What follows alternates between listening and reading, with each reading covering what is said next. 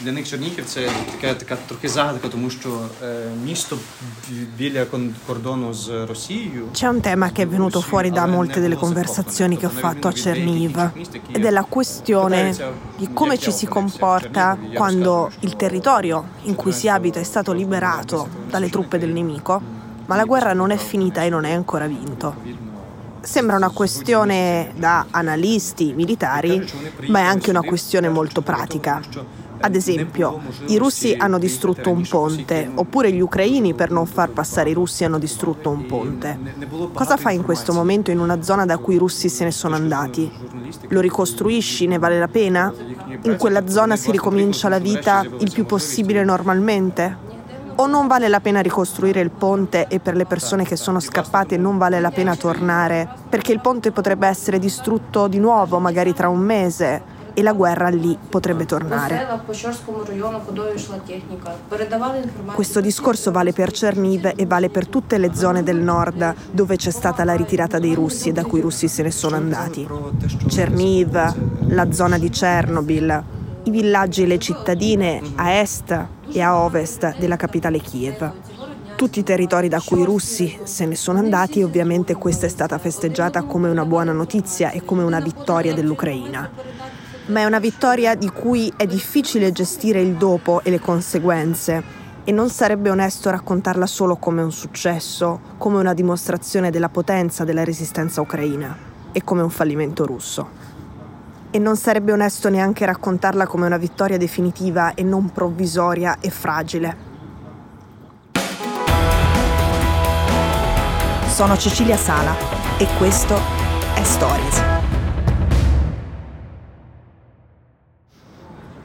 Adesso, mentre gli analisti, gli esperti, le agenzie di intelligence si domandano quale sarà la prossima mossa, questo spostamento di truppe che abbandonano il nord, quando e quante di queste saranno riposizionate nell'est, le persone che ho conosciuto a Cerniv, come Ola, come Serghi, si chiedono se restare o andarsene e i loro amici e i loro familiari che sono già scappati da Cerniv quando è cominciata la guerra, ma prima che la città fosse accerchiata ovviamente, si chiedono dovrei tornare a casa, in questo momento casa mia, la mia città è una zona tranquilla, ho lasciato tutto lì, sono scappato di corsa, c'è la mia macchina, chissà se la troverò ancora e lascio casa mia piena di tutte le mie cose incustodita e per quanto? Le ritroverò?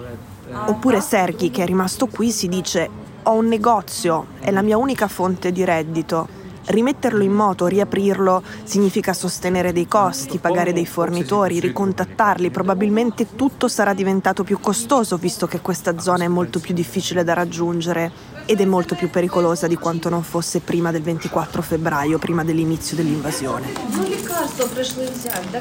A questo punto il piano A di Putin era accerchiare Kiev e far cadere il governo. Il piano B è concentrarsi sull'est. Se il nord e Kiev restano troppo scoperte, Putin può facilmente, e avrebbe una grande convenienza a farlo, tornare intorno alla capitale velocemente, partendo dalla piattaforma di un paese amico come la Bielorussia, che è a 150 km chilometri a nord di Kiev.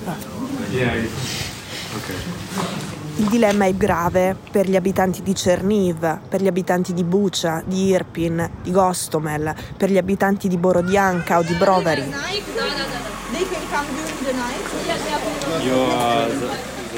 Serghi mi ha detto che la domanda da farsi in questo momento è se valga la pena ricominciare a vivere.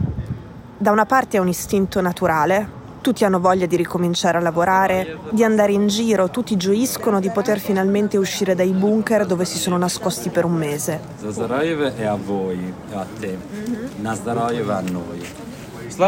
Dall'altra parte bisogna rimanere lucidi e capire cosa ha senso fare e cosa ci si può davvero permettere di fare.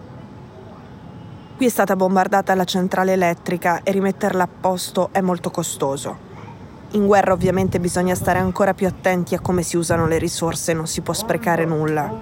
Quindi il dilemma in cui vivono in questo momento i liberati, quelli che più hanno sofferto l'assedio, i combattimenti, la distruzione, i bombardamenti, è se rimettere in sesto le loro città o se continuare a temere che i russi torneranno tra un mese o tra due anni e vivere in un limbo e arrangiarsi e imbruttirsi vivendo alla giornata, se scappare, sapendo che scappare è costoso e che i tuoi risparmi, la tua casa di proprietà, il tuo reddito sarebbe qui. Uh, I have one uh, weekend, one day weekend only. In uh, I sleep at four horse and uh, end about going, go, going. Cosa fare è la domanda che si stanno facendo tutti qui in questo momento.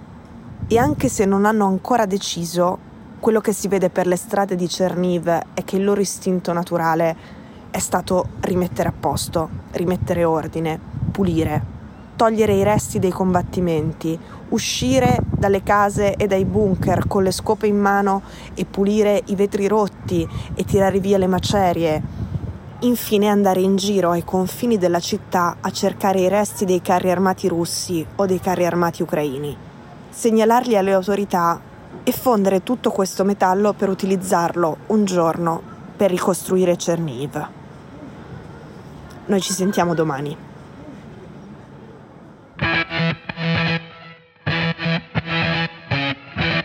Stories è un podcast di Cecilia Sala prodotto da Cora Media. La cura editoriale è di Francesca Milano. L'advisor è Pablo Trincia.